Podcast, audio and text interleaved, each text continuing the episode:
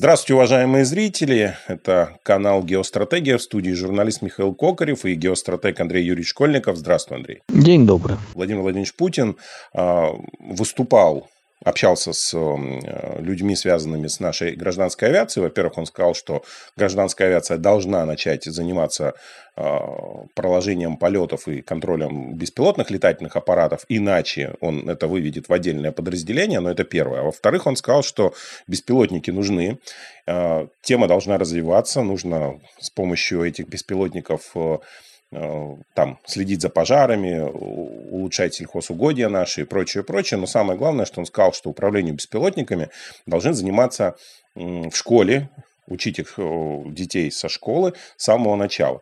Я помню, лет 15 назад, может быть 10, один из наших дизайнеров, который в свое время работал на Тойоте, если не ошибаюсь, может быть. Короче, один из людей, имеющих миллионы долларов, вкладывался в беспилотники и рассказал, что давайте мы сделаем игру, ну типа World of Tanks, да, тут с беспилотниками. Эти люди, внедрим их в школы, дети будут в них играть, лучших мы будем отбирать, а по факту это будет симулятор работы этих беспилотных летательных аппаратов. И в итоге к армии мы получим большое количество специалистов, которые вот могут вести бои, и у них налет будет большой. С другой стороны, я вспоминаю себя, ну, наверное, и тебя, Андрей Юрьевич, можно тоже вспомнить, это наше с тобой детство, советское родное, да, когда мы ходили в кружки судомоделизма, потом этого авиамоделизма, да, где учились строить, ну, вот в авиамодельной я ходил, учились строить, ну, по факту, вот эти самые беспилотники, которые я сегодня вижу. Правда, тогда с радиоуправлением было сложно, вот, но мы их делали, и ничего сложного в этом я до сих пор не вижу. У тебя был опыт клеить модель в клубе? Да, конечно. Мы клеили, я ходил на судомодельный и на авиастроительный.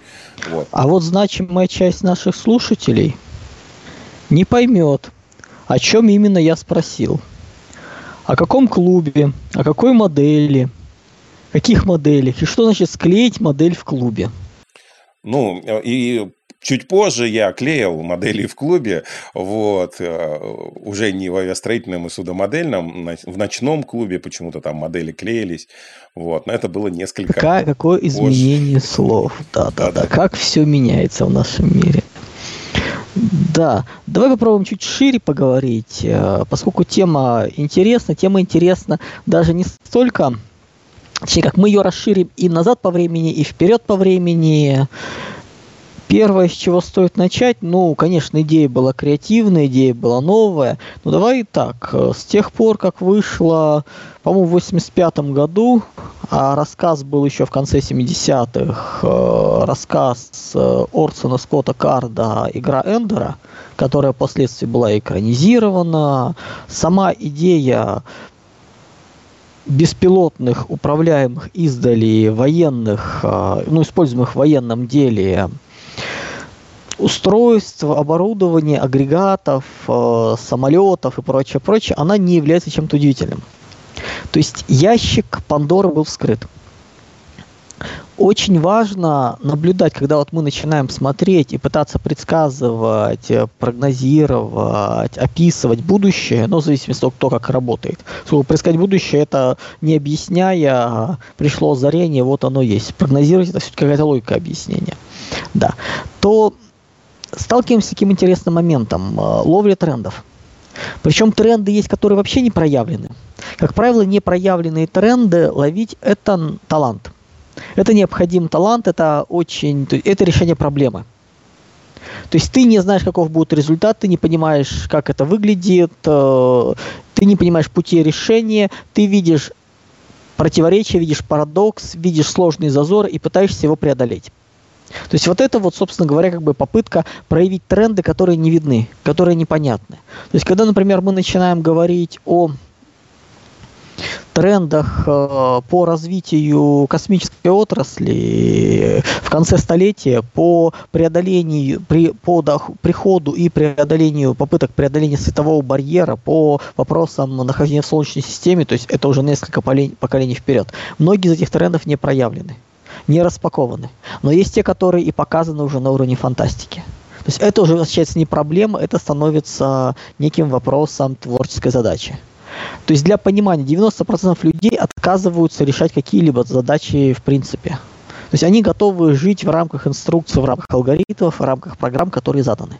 Из оставшихся 10% абсолютнейшее большинство способно решать творческие задачи. Это на уровне Олимпиады. Ты примерно представляешь, что будет на выходе, решение есть, ты не знаешь пути решения, ты их ищешь. Но ты понимаешь, что решение точно есть. Собственно говоря, абсолютнейшее большинство технологических решений, почему, когда мы говорим о том, что мир стал очень связанным, и в нем невозможно формирование нового панрегиона, новой метрополии для мир-системы, поэтому переход будет к панрегионам, как другой формата модели, мы говорим о ситуации именно высокой связанности, в том смысле, что практически любая задача, любой прорыв, он становится не проблемой, он становится творческой задачей. То есть понятен результат, что его можно достичь. Если кто-то в мире смог его сделать, значит это возможно. Гиперзвук долгое время был проблемой, и его никто не пытался даже решать, поскольку не понимали принципов. После того, как Россия это сделала, это стало творческой задачей. Это возможно, это понятно, это летает, значит это можно повторить. То есть эта задача уже стала не в разы, даже на порядок, может быть, легче. Нет необходимости искать, поскольку у проблемы решение есть не всегда. Не в том вопрос, что оптимальное решение. Нет, в принципе решения может не быть. Вы можете делать все логично, творчески, находить эвристики, но решения не будет. Тут еще тонкий момент. Чем, например, отличаются люди, вышедшие из нормального реального сектора, тот же корпоративный сектор, от людей, которые занимались всю дорогу науку? Для первых результат – это не просто решение проблемы и принесение ответа, что она не имеет решения. Нет, это обязательное решение с ответом. То есть проблему нужно решить так, чтобы было решение. Если проблема найдена, что у нее решение не существует, это не решение проблемы, это фигня, которая не имеет перспектив. А люди, которые чисто из науки, они искренне считают, что отрицательный результат тоже результат, и радостные, довольны, что вот мы сделали большой объем работы, решения не нашли, но его и нет, и слава богу. Нет, ребят, должно быть практическое применение. Так вот, возвращаясь к проблемам. Пока гиперзвук не сделала Россия, это была проблема. Россия сделала гиперзвук, для всех остальных это стала творческая задача. Вот из 10% населения, которые способны к творческим задачам, очень небольшое количество способны решать задачи, которые никто до них не решал, то есть, грубо говоря, проблемы. Это люди, как правило, мы называем их талантливые. То есть, когда человек решает то, что делает то, что никто до него не делал, то есть нет понимания вообще, есть ли ответ, он его находит. То есть он умеет работать с эвристиками, сложными вещами. Это талантливый человек. Если человек делает то, что никто до него даже представить себе не мог, это называется гениальный человек. То есть человек, который просто раздвигает границы, то есть таких вообще единицы. И когда мы видим, что уже в принципе идея вскрыта, идея показана, возникает вопрос, когда она станет массовой? Чем важна роль фантастики в тех же попытках прогнозирования будущего, футурологии? Это попытки нащупать случайным образом, перебором, озарением, какие-то моменты теоретические, творческие моменты решения проблем, не конкретные проблемы, с которыми сейчас столкнулись, а возможных проблем в будущее. Это описание каких-то миров с сложностями. Не в том смысле, что это реальный мир. Нет. Это моделирование абстрактное, но элементы которого могут быть использованы как ответ на вопрос, есть ли у данной проблемы решение и каково оно. Если этот найденный в рамках фантастики, научной фантастики, построение, ответ можно использовать, то это очень сильно упрощает задачу, превращает в творческую задачу. Именно поэтому изучение фантастики в прогнозировании, оно имеет смысл. Для расширения, для понимания, для того, чтобы очень серьезно сократить сложные задачи. Это не получится подменить. Вы не можете изучать только фантастику, но человек, который хочет заниматься геостратегией, который хочет заниматься прогнозированием, он классику научной фантастики должен прочесть практически всю. То есть то, что является классикой, начиная с ранних работ и подниматься вверх по времени, читая, причем не столько даже с точки зрения литературной эстетики и наслаждения, хотя в классе как бы подразумевается, что это там есть, а с точки зрения понимания концептов, расширения сознания, литературно, а не с помощью психоактивных веществ и каких-то других подходов.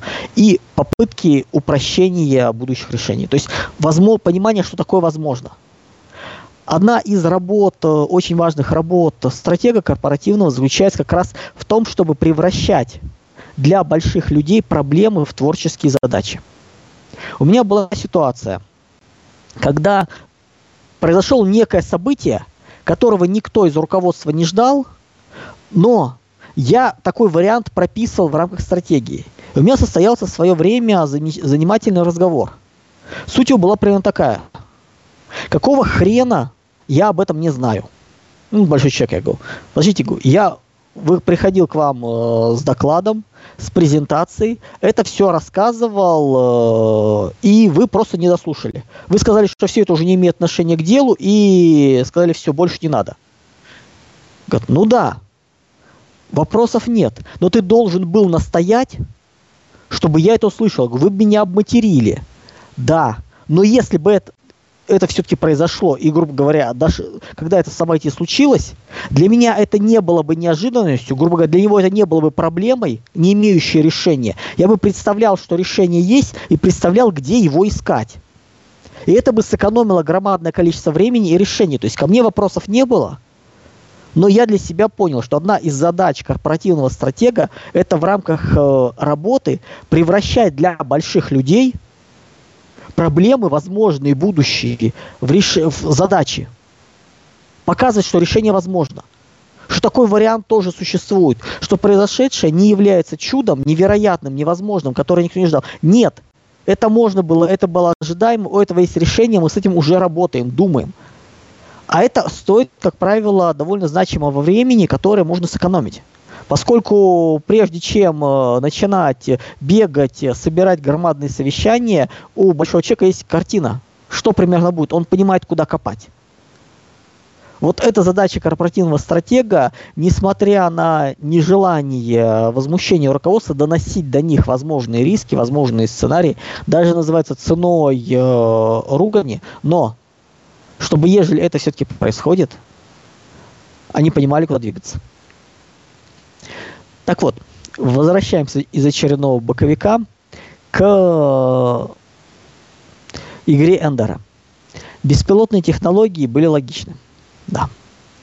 Правильны, понятны. Поэтому, когда мы говорим, что сам концепт существует, сам концепт распакован, это означает, он будет доведен до применения, он удобен.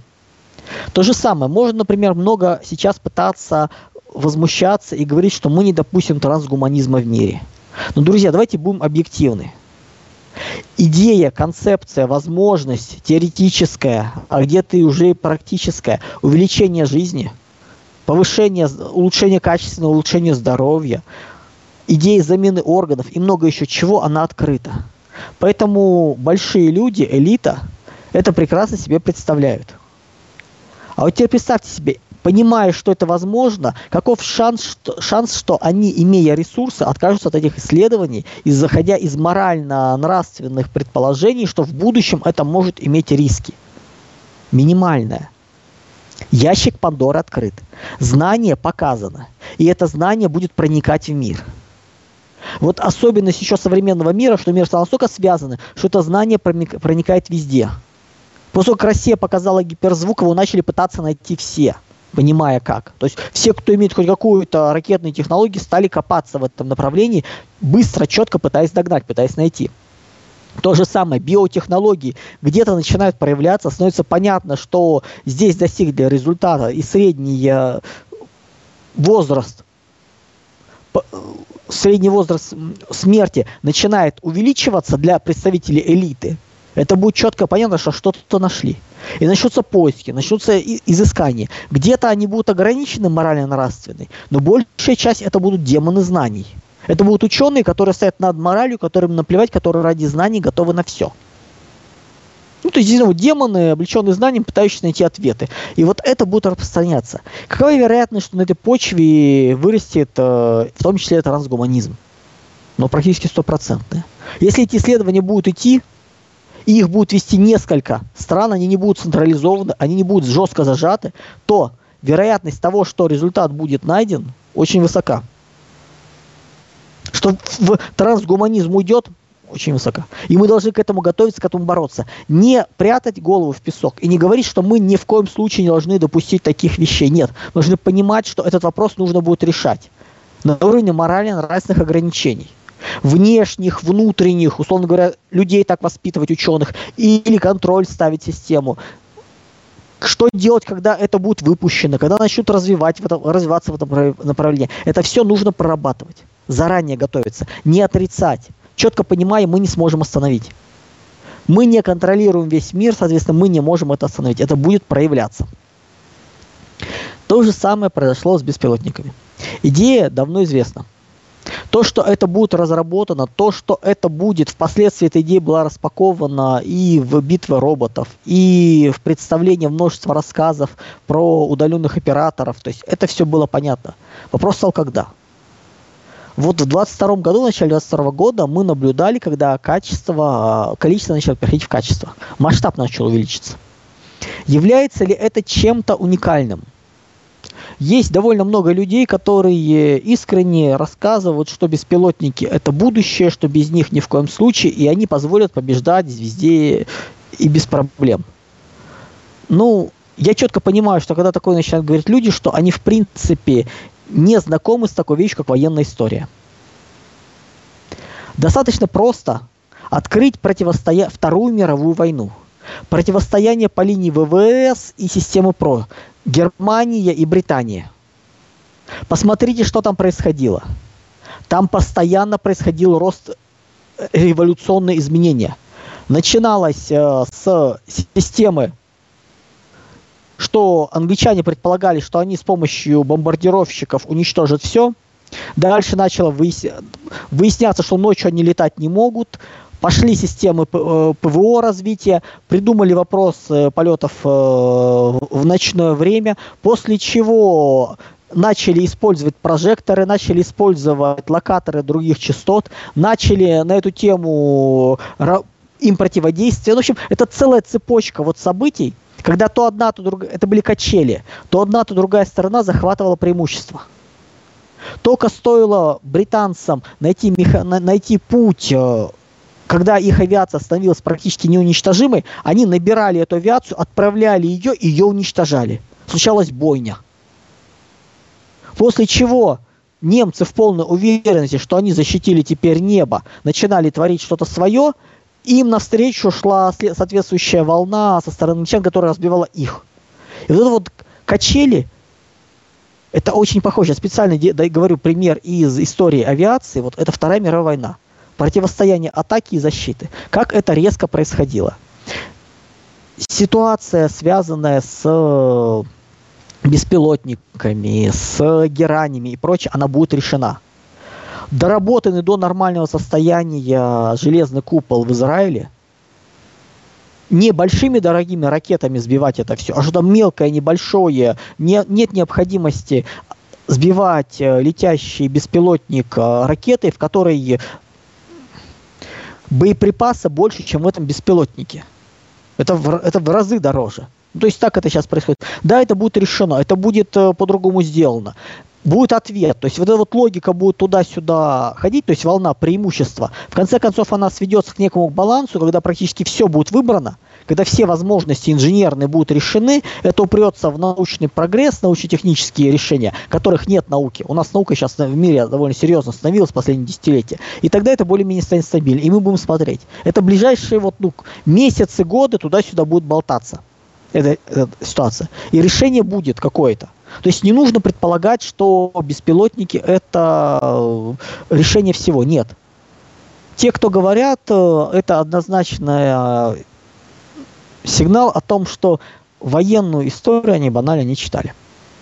То есть люди, которые вовсю рассказывают будущее, исходя из текущих трендов, называясь военными экспертами, не знаю, военными журналистами, фронтовыми журналистами, там, блогерами военными, это означает, что они банально не знают историю Второй мировой войны. Историю противостояния в воздухе Второй мировой войны. Просто вот это посмотрите.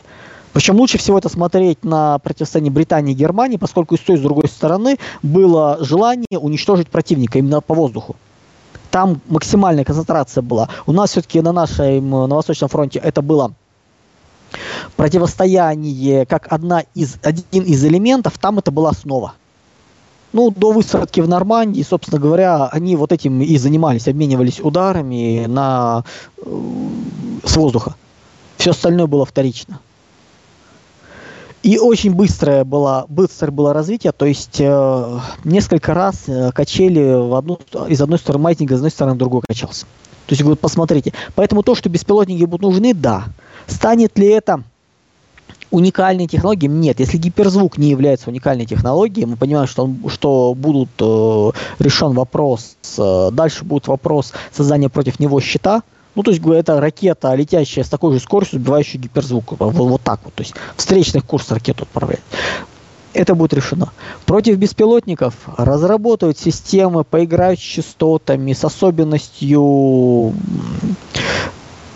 поиска, обнаружения, с стоимостью ракет для уничтожения. То есть, это все понятно. Мобильный действующий вариант, следующая эволюция железного купола, который вот есть в Израиле, поскольку там это все-таки, как мы понимаем, довольно дырявая защита оказывается вот по результатам. Хотя стоит, как будто часть деталей из чистого золота делают. Все равно будет решено. То есть не нужно тут искать чудес. Но ящик открыт, технология открыта, возникает вопрос, а что с этим всем будет дальше? А дальше мы понимаем, что, что такое беспилотник? Взяли, прикрутили к модели склеенной, она летит, как-то управляется, какая-то логика есть в этом. Хорошо. Что мешает такую же ерундовину прикрепить к лодке моторной, наполненной взрывчаткой? В дешевом варианте. Ничего. Да, поработать надо будет, но это инженерная задача. Могут ли появиться такие беспилотники, камикадзе условно, которые будут взлетать на уровень эшелона 10 километров и на таран идти пролетающих мимо гражданских самолетов с абсолютно небольшим количеством взрывчатки? Они по прямой летят. Они не маневрируют вот так вот. То есть они летят, и все это просчитываемое. С понятной скоростью, системой. Можно ли сделать беспилотник, который будет подниматься в такую высоту и банально идти на таран? Это инженерная задача. Вот реальная инженерная задача. И морская инженерная задача. Следующий вопрос. Есть ли в мире сила, которая сможет этому препятствовать? Навести порядок, мировой полицейский. Правильный ответ отсутствует. И в ближайшие годы не будет. Будут ли в мире военные столкновения, где вот эти технологии будут нужны? Конечно. Технологий будет множество нужны. Конфликтов в ближайшие 5-7 лет по всему миру будет громадное количество. Мы это все будем наблюдать. И беспилотники будут использоваться. Не только воздушные беспилотники, которые мы сейчас наблюдаем, но и морские. Но и беспилотники, заточенные под уничтожение пассажирских лайнеров, летящих на высоте, самолетов, летящих на высоте. Которые, они прогнозируемо летят по прямой, то есть тут даже нет необходимости такую же скорость находить. Мониторинг идет, летит, подняли, ударили. Все. Кто не хочет, будь добр платить. У нас появляется пиратство. Как только технологии беспилотников расползутся, причем в первую очередь о морских технологиях, это тут же повлечет появление пиратства. Зачистить его нельзя. И это будет не сомалийское пиратство, которое странным образом совпадало с ростом сборов за страховку, и после некоторых действий и зачистки прекратило свое влияние. Кто-то из окна вышел, с кем-то поговорили жестко. И оно закончилось. Да, конечно, есть люди на моторных лодках, которые пытаются подплыть к большим кораблям на небольшом расстоянии от берега, которые начинают пытаться туда залезть. Но сейчас ситуация будет другой. У нас будут плавающие надводные, подводные. У нас будут инженерно решенные задачи. Технологии расползлись. Большие страны начинают помогать тем, кому не попадя. Если мы, например, не очень зависим от морских поставок, почему бы нам не помочь? Почему бы, например, каким-нибудь неадекватным ребятам на Африканском полуострове не начать кошмарить все плывущее мимо них на расстоянии несколько сот километров с требованием выкупа и показать мне что-нибудь уничтожающее? Почему бы, например, на острове Гаити есть Республика Гаити, есть Доминикана. Вот первая дико нищая, вторая более-менее такой райский остров. Вот почему бы в Республике Гаити, например, не появиться каким-нибудь партизаном, Робин Гудом, которые начинают кошмарить всех вокруг, выпуская вот такие вот чудные моторные лодки, условно говоря, с оружием, наполненным взрывчаткой. Пару таких приплывет, а дальше, ребят, платите или давайте что-то делать. А мы будем топить, мы будем сбивать. И вот это является абсолютно нормальным логикой развития. У нас есть явление, которое сейчас расползается. Любой открытый ящик Пандоры в современном связанном обществе, это не просто по прямой летит, вот кто-то вот ее распаковывает. Нет, это во все стороны идет, во все сферы. Что-то новое появляется, начинайте его применять ко всему. Ко всему приткнуть пытаться.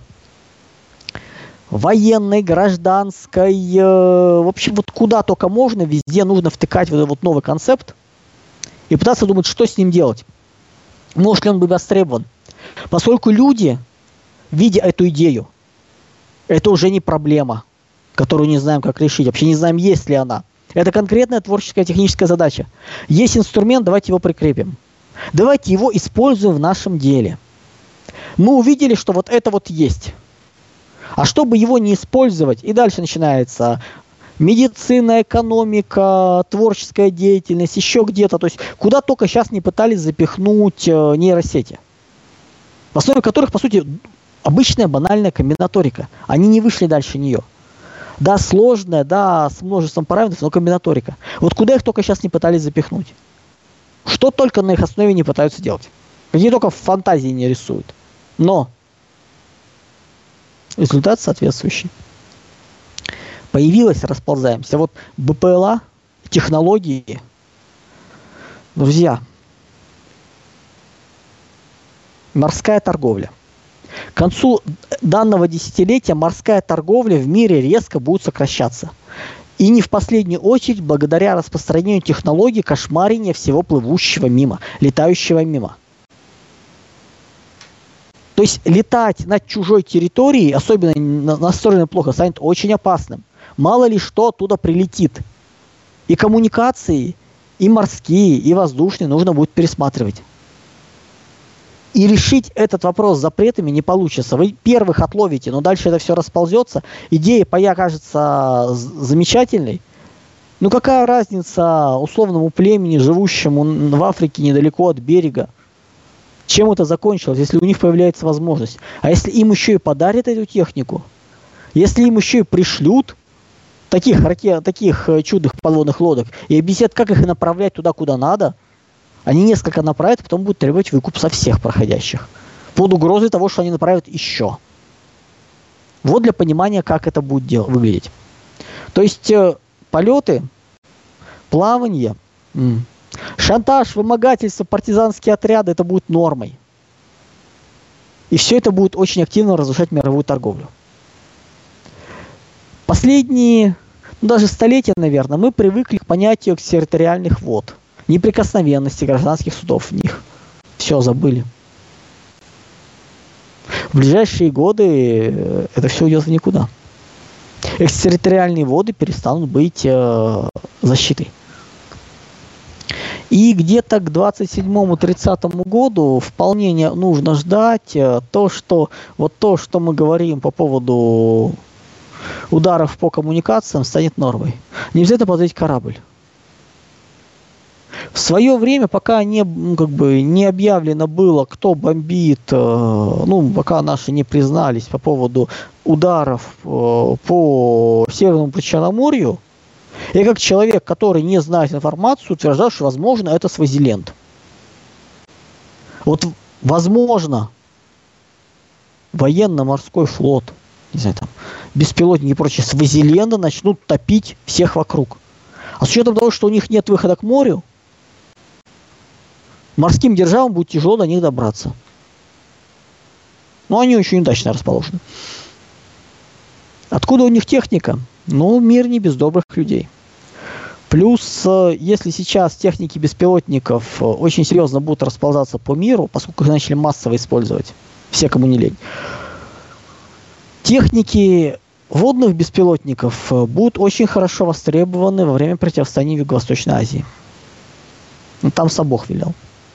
Там не будет экспедиционных корпусов с уничтожением всего и вся. Там не будет большой морской генеральной битвы. Все прекрасно понимают, что есть как бы силы, которые можно победить, есть, которые нет.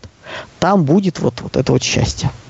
Мир будет с интересом наблюдать, как в Юго-Восточной Азии неизвестные водные беспилотники бьют по ударам, бьют по кораблям потенциальных противников. С указанием, а мы не знаем, кто это. Вот к этому надо готовиться. Вот такой у нас интересный момент. Вот так у нас интересно развиваются технологии. Главное смотреть на это, не прятаться. И давайте понимать, что те рассказы про единый глобальный мир можно забыть. Он распадается, и распад будет идти в том числе торгово-экономических связей. Вот очень сильный удар будет нанесен после того, как люди поймут, что беспилотники можно использовать не только воздушные, и не только для доброго дела, но и разрушительные для не очень доброго дела. Ну вот, кстати, Андрей Юрьевич, смотри, я знаком с одним из инженеров, бывший наш человек, сейчас в Турции инженерит, вот, Дахир Семенов, если кто-то там видел его, может поискать. Он как раз разрабатывает всякие идеи с оружием, и вот беспилотники он там тоже несколько лет назад, 3 или 4 года назад, начал предлагать там варианты решения роя беспилотников. И самое главное, это этих, как они, авианосцев беспилотных. Да? То есть, по сути, в принципе, если, опять же, памятуя мое детство с судомоделизмом и авиамоделизмом, то можно совершенно спокойно использовать, как ты в самом начале сказал, и суда. Да? То есть можно вообще создавать целые флотилии, и 6-й российский флот может быть спокойно доходить до берегов, скажем так, не знаю, там, Вашингтона. Да? Как бы сейчас кто-то не смеялся, это же беспилотники, а вдруг они там на колесах, потом опыт у нашего Олега на этих, на парусах и колесах было, да. Каперы, да. Каперы, пираты, да, это все возвращается. Мы приходим сейчас к интересному моменту, когда глобальный мир рассыпается, и никто не будет способен защитить международные торговые маршруты, вообще все полностью, от большого количества желающих пограбить. Они сейчас все полезут. Ящик Пандоры открыт. Практическое применение очень интересно. Поэтому смотрим, наблюдаем, как будет разрушаться мировая экономика. Кто первый додумается начать требовать денег с проплывающих мимо судов? А тех, кто не понял, отправлять на дно. Абсолютно дешевыми, непонятными изделиями. Мы не знаем, вот та озвученная оценка от Владимира Путина по бюджетам беспилотников, включает ли она разработку именно морских. Если не включает, надо. Друзья, надо заниматься этим. Воздушные самолеты. Мало ли какие самолеты, где начинают летать гражданские. Это же тоже очень серьезный удар. Если что-то будет, начинают какие-то вот опасные маневры хотя бы, гражданская авиация меняется. Коридоры меняются, маршруты дико меняются. Возникает вопрос о необходимости контроля всего пути. Не узловых стратегических точек, как есть в войне Афины, а все остальное мы говорим неприкосновенными. Нет, нужно весь контроль, весь поток контролировать. Нужно вот весь транспортный маршрут ставить. И это разрастется. И это когда ситуация устаканится, придет к компромиссу, к балансу между атакой и защитой, между беспилотниками и силами ПВО против них, там, противоморские и прочее, мы тогда придем к ситуации, когда вдруг окажется, что трансконтинентальные сухопутные магистрали намного более бесполезны и выгодны за счет меньших рисков, чем вот эти морские пути. но это будут все-таки это уже 40-е годы. То есть 30-е годы это начнет, 40-е годы будет. То есть когда я говорил, что мир будет распадаться, мировая торговля будет не очень нужна, и нужны будут в следующем укладе коридор север-юг, именно трансконтинентальные коридоры. Это, друзья, не просто так. Вот пример, как открыта уже технология, как она будет на это влиять. Это будет уничтожение сухопутных вещей. Сушу мы привыкли контролировать от и до. А на море такого не получится. На море это нужно вереницу вдоль маршрутах выстраивать военных кораблей, которых еще можно растащить, спровоцировать, уйти. То есть они вот стоять на якоре, по сути, должны.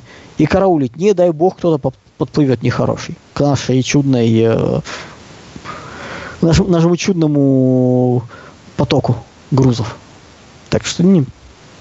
Плюс очень важный еще момент, давайте, не нужно забывать, у нас есть очень замечательный сосед, зовется Япония.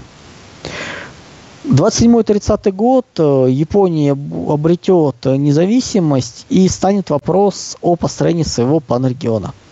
Поскольку быть региональной державой ей не хочется, она будет пытаться что-либо сделать, но борьба в этом направлении не будет. Вот нам нужно, чтобы они не смотрели с вожделением на наш Дальний Восток. Как их отпугнуть?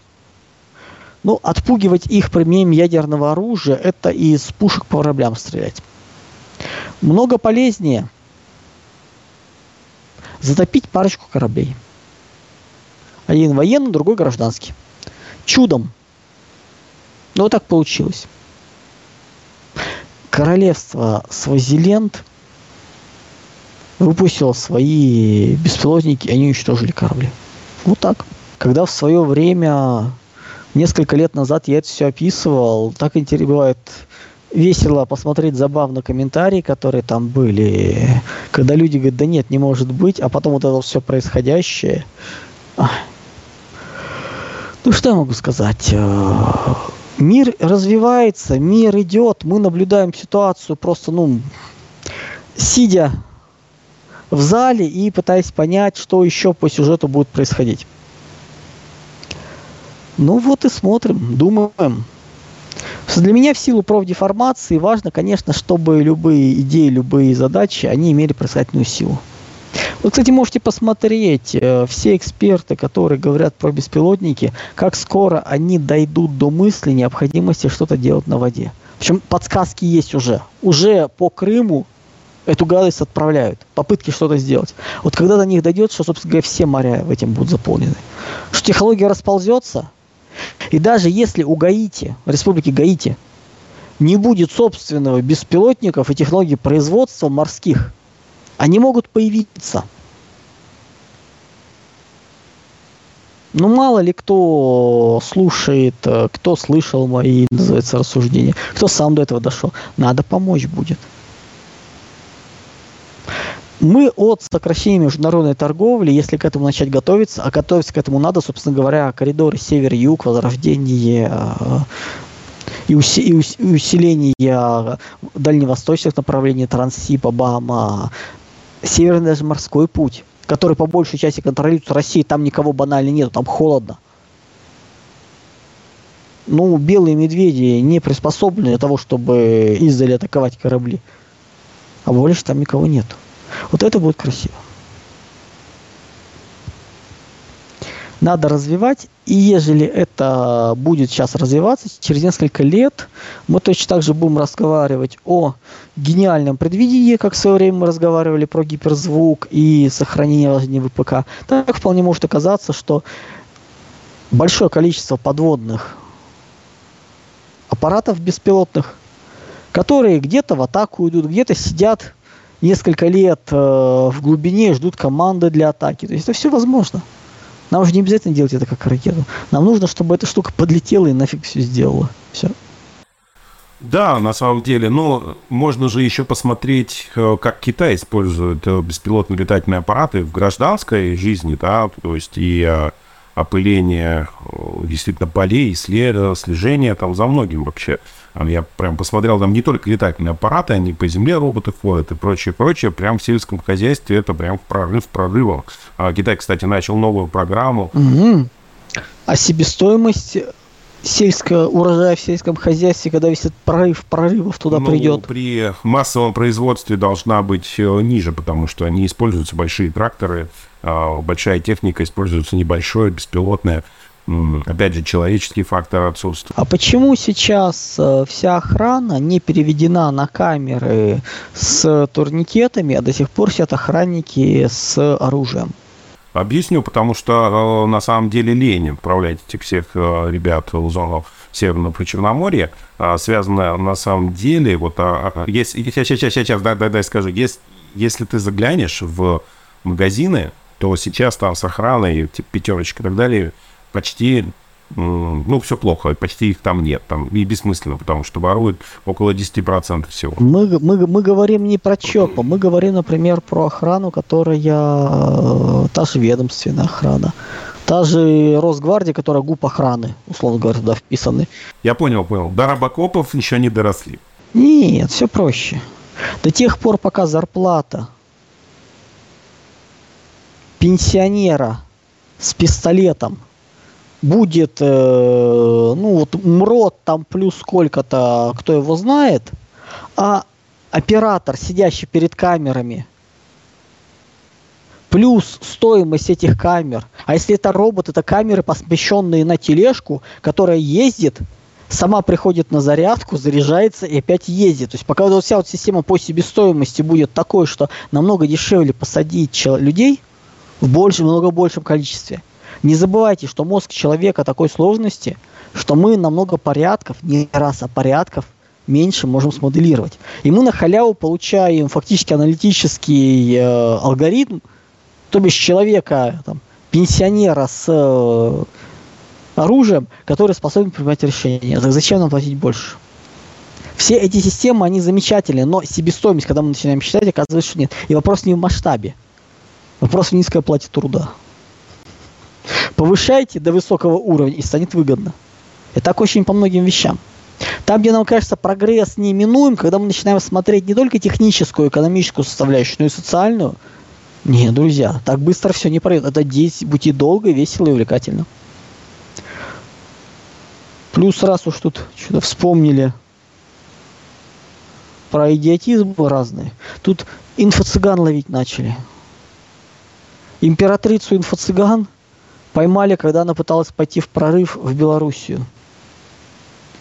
И мы же понимаем, что есть, посмотрите ролик от 1 апреля, что есть, помимо императрицы, есть еще и лидеры прорывов, которые обеспечивают движение. Вот в ближайшее время ждем, кто еще будет прорываться из инфо-цыган из страны. Это же интересно.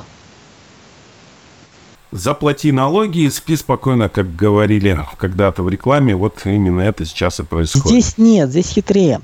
Здесь зачистка идет.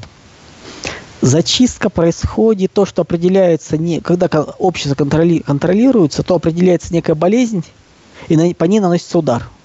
Находят наиболее ярких, связанных с ней людей и начинают их сажать. Не обязательно за это, но все понимают за что. Здесь вопрос не налогов.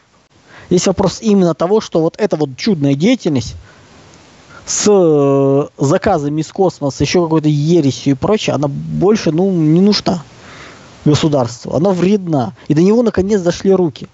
Вот я жду, кого еще из инфо-цыган будут ловить. Быть может, займутся разными другими.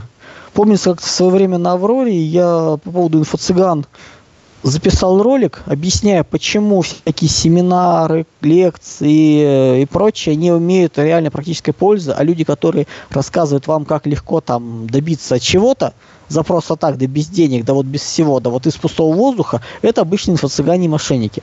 Так вот, на «Аврору» звонило энное количество людей, я не помню, может, даже ты мне рассказывал, с просьбой дать опровержение, что они не инфо-цыгане. Прелесть заключалась в том, что я вообще этих людей не знал. Я не знал, кто это, что это. Люди были искренне уверены, что это их оболгали. Как говорится, на варе шапка горит. Ждем, в общем, когда кто из инфо-цыган попытается сейчас ударать за рубеж. Если увидите человека, подозревательно похожего на инфо-цыганина, уехавшего за рубеж в последние несколько дней, Не верьте, что у него отдых, семейные обстоятельства, трудовая деятельность и прочее. Он скрывается от правосудия. Спасибо большое, Андрей Юрьевич. Спасибо зрителям, что смотрели. Обязательно подписывайтесь на телеграм-канал Андрея Юрьевича. Ссылочка в описании. Вот. Там же вы можете задавать вопросы. Раз в неделю Андрей Юрьевич отвечает на эти вопросы. Там, или пару раз в неделю, да, как приходится. Спасибо большое. До скорых встреч. Всего доброго, друзья.